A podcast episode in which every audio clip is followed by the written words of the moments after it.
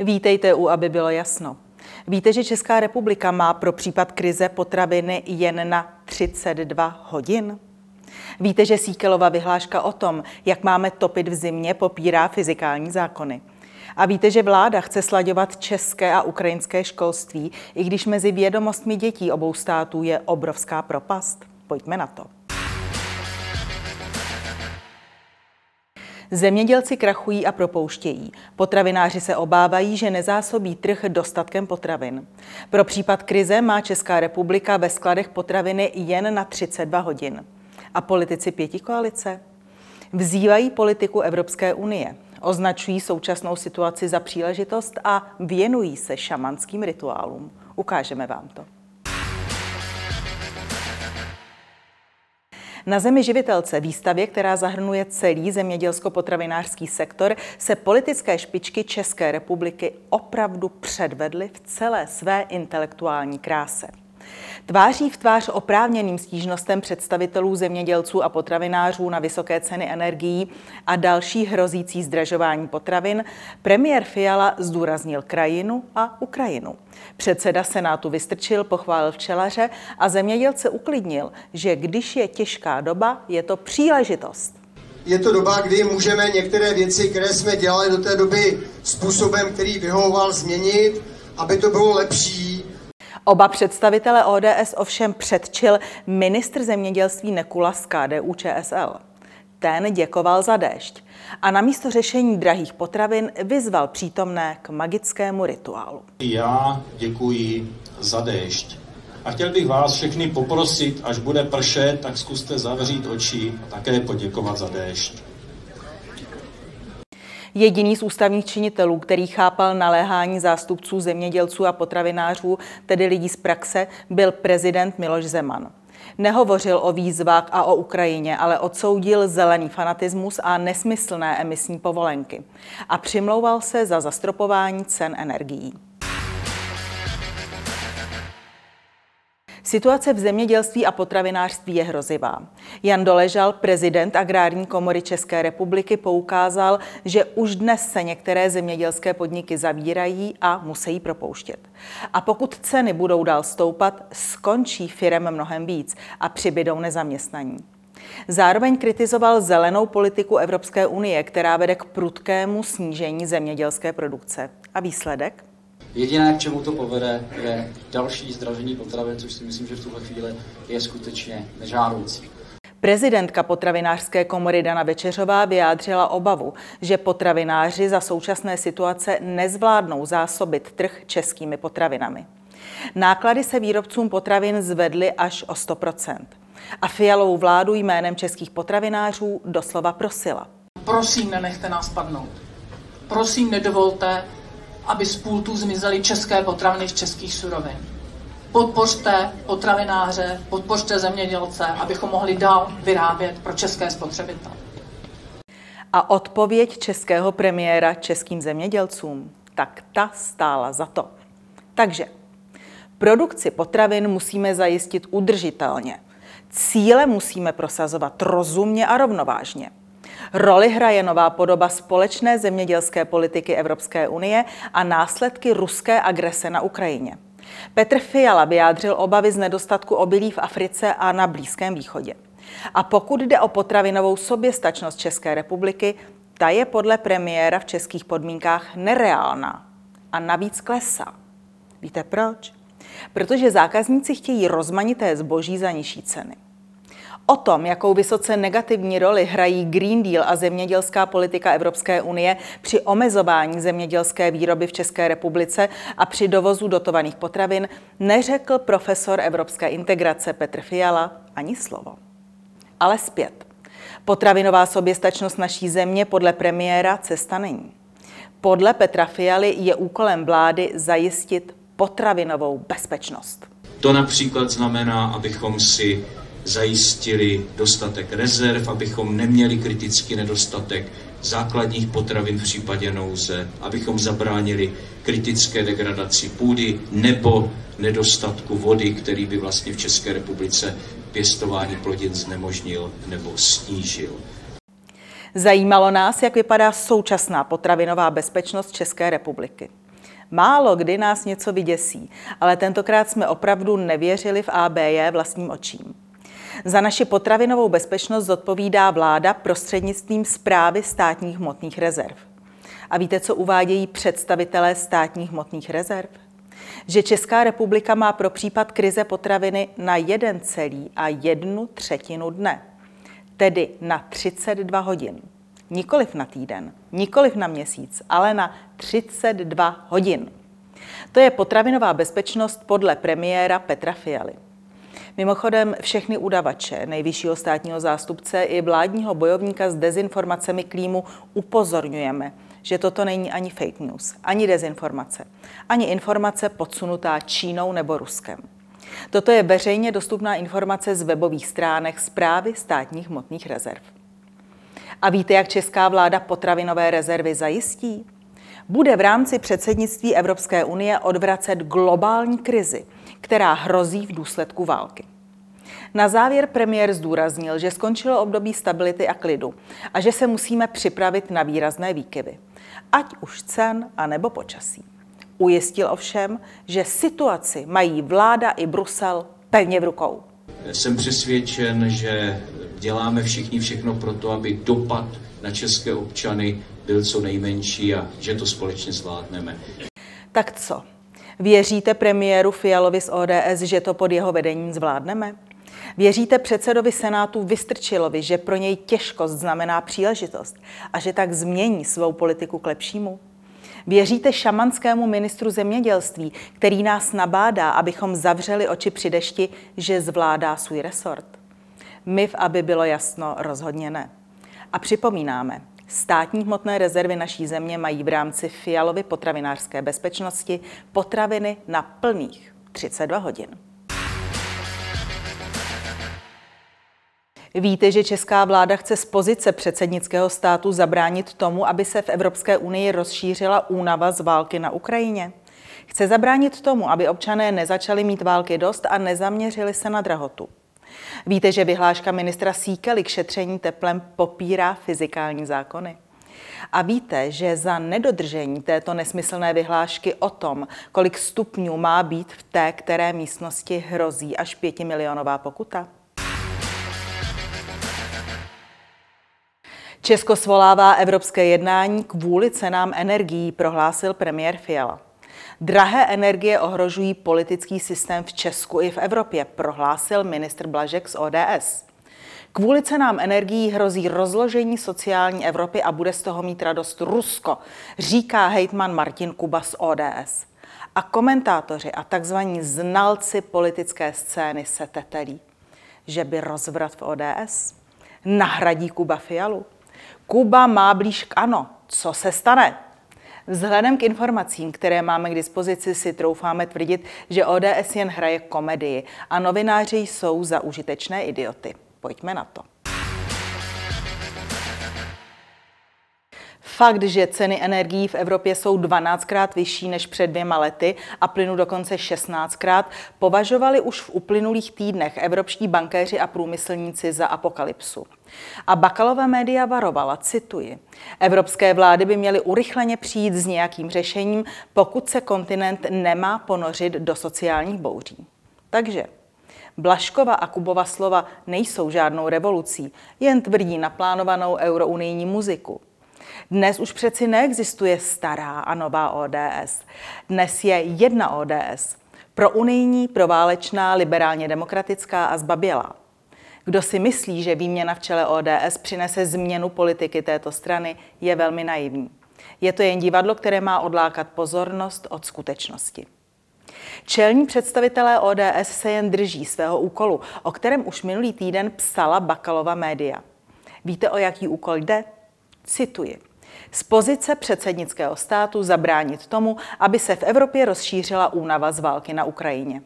Hrozbou je prý vývoj veřejného mínění, které začíná mít války dost a mohutně si všímá razantního zdražování. Cílem Prahy v čele Evropské unie je zabránit tomu, aby pozornost politiků směrem k Ukrajině polevila. To se nesmí stát. A víte proč? Protože jedinou Putinovou cestou k vítězství je údajně to, že nás přesvědčí, že Ukrajina nemůže vyhrát. A jak dále píší Bakalova média, nebezpečné je hlásat, že dodávky zbraní Ukrajině prodlužují konflikt. A nebezpečný je také Andrej Babiš, když tvrdí, že česká vláda podporuje Ukrajince víc než Čechy. Tak co, ještě si myslíte, že oponentům Petra Fialy z ODS, kteří upozorňují na možné nepokoje, jde o občany, nebo že jednají podle předem dohodnutých not? Prostě, konflikt Rusko-Ukrajina může i za počasí a za teplotu ve středozemním moři. A kdo o tom pochybuje, ten působí na nejnižší půdy občanů. Realita je taková, že politici nehoří zájmem o energie, nehoří zájmem o ceny potravin, politici nehoří zájmem o životy občanů. Politici se nyní starají o jediné, a to je působit na vývoj veřejného mínění tak, aby je lidé ve strachu z války nevolali k zodpovědnosti. A aby jim nepřipomínali, že byli do svých funkcí zvoleni občany České republiky, nikoli v občany států jiných.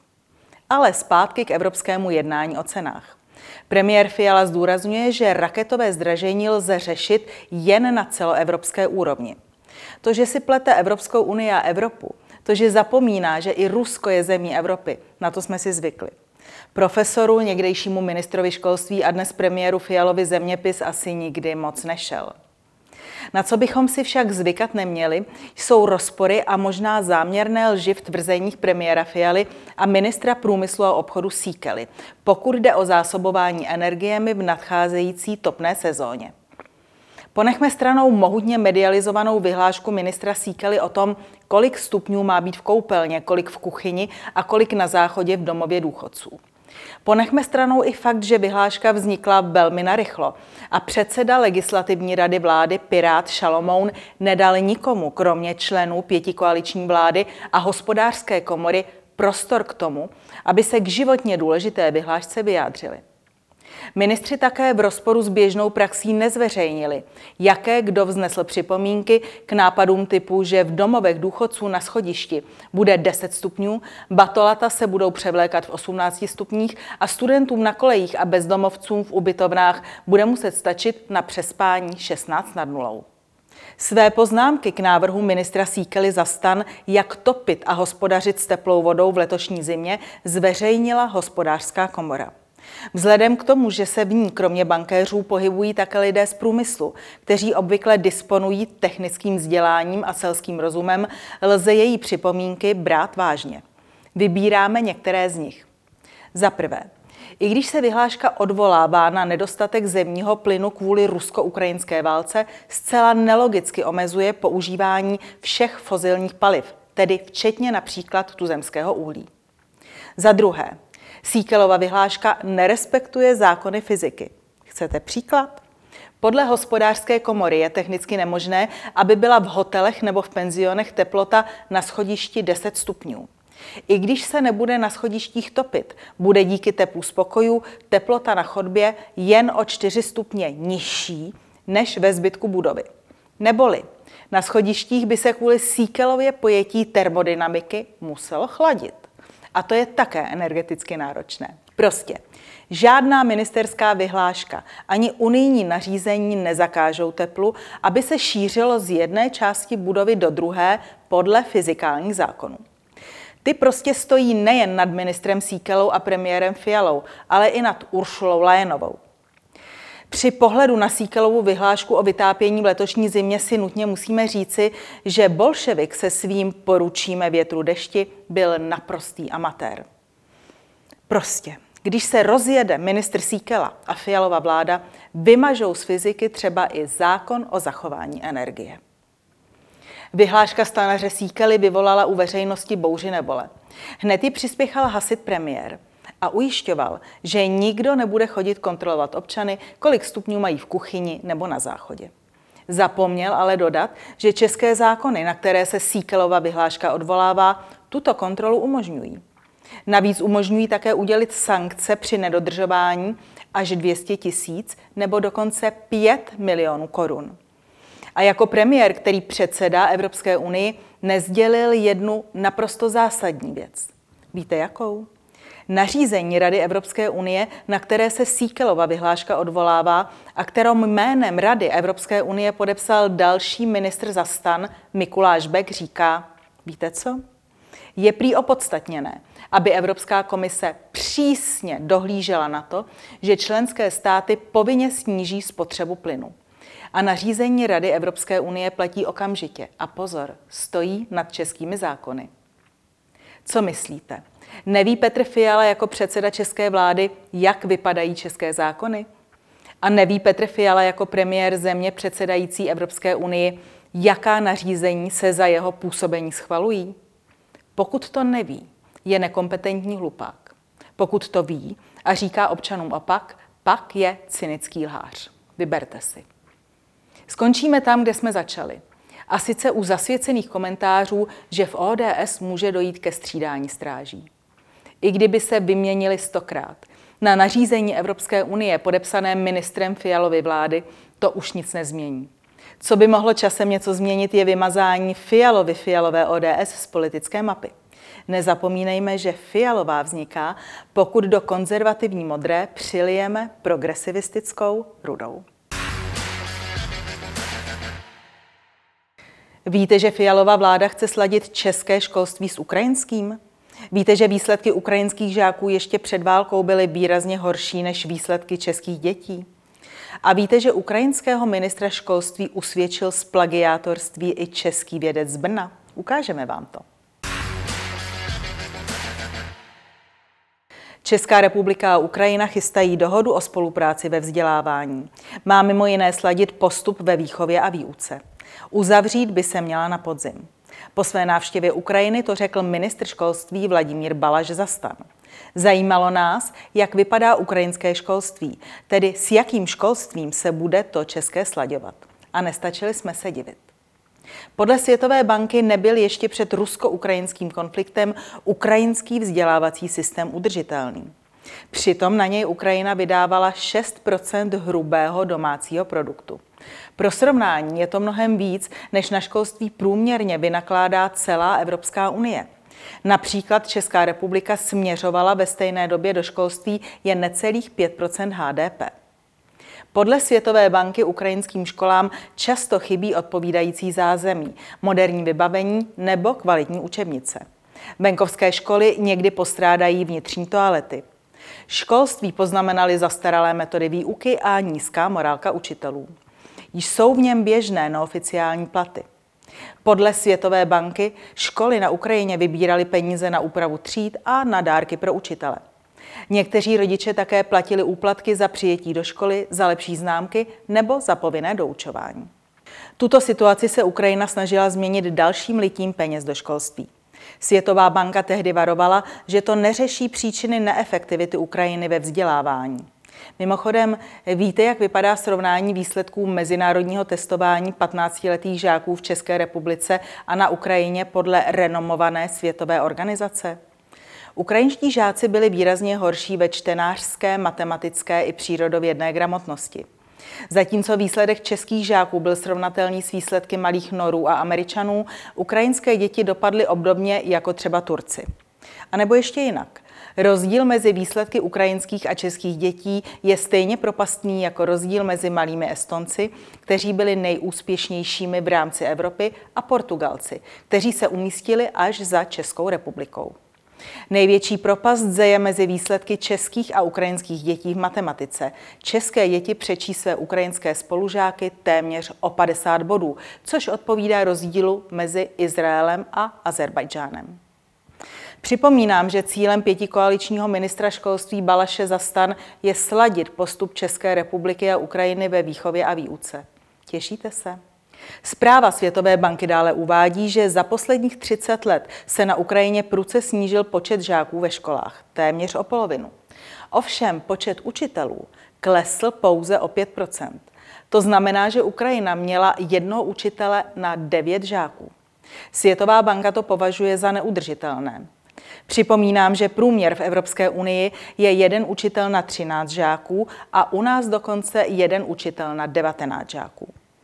Vývoj školství na Ukrajině mapuje také Atlantická rada ve Washingtonu.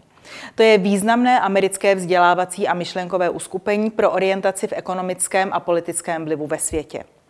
Ve své poslední zprávě o Ukrajině říká, že ukrajinským reformám školství už v době prezidenta Zelenského a jeho ministrů hrozí politizace. Atlantická rada kritizuje ukrajinského ministra školství Sergie Škarleta, tedy politika, se kterým náš ministr školství jako bratr v triku chce uzavřít dohodu o sladění postupů ve výchově a výuce. Ukrajinský ministr školství začal svou politickou kariéru v proruské a euroskeptické straně regionu někdejšího prezidenta Janukoviče. Později svou protiunijní orientaci změnil a následně jej ukrajinský prezident Volodymyr Zelenský prosadil do křesla ministra školství. Udělal to proti vůli studentů, kteří se bouřili, i proti vůli velké části ukrajinské politické reprezentace. Důvodem protestů byly ministrovi údajné korupční skandály a zejména obvinění z plagiátorství v jeho vědecké práci. V reakci na jmenování Sergie Škarleta ministrem školství vypukly protesty studentů, učitelů a vědců v mnoha městech po celé Ukrajině. Ministr školství Ukrajiny sice plagiátorství popírá, nicméně u soudu neuspěl. A mezi odborníky, kteří potvrdili, že část své vědecké práce skutečně obsal, je i český vědec, odborný asistent Mendlovy univerzity v Brně. Tak co myslíte? Prospěje našim dětem a studentům sladění postupu ve výchově a výuce s Ukrajinou, jak to chce Fialová vláda?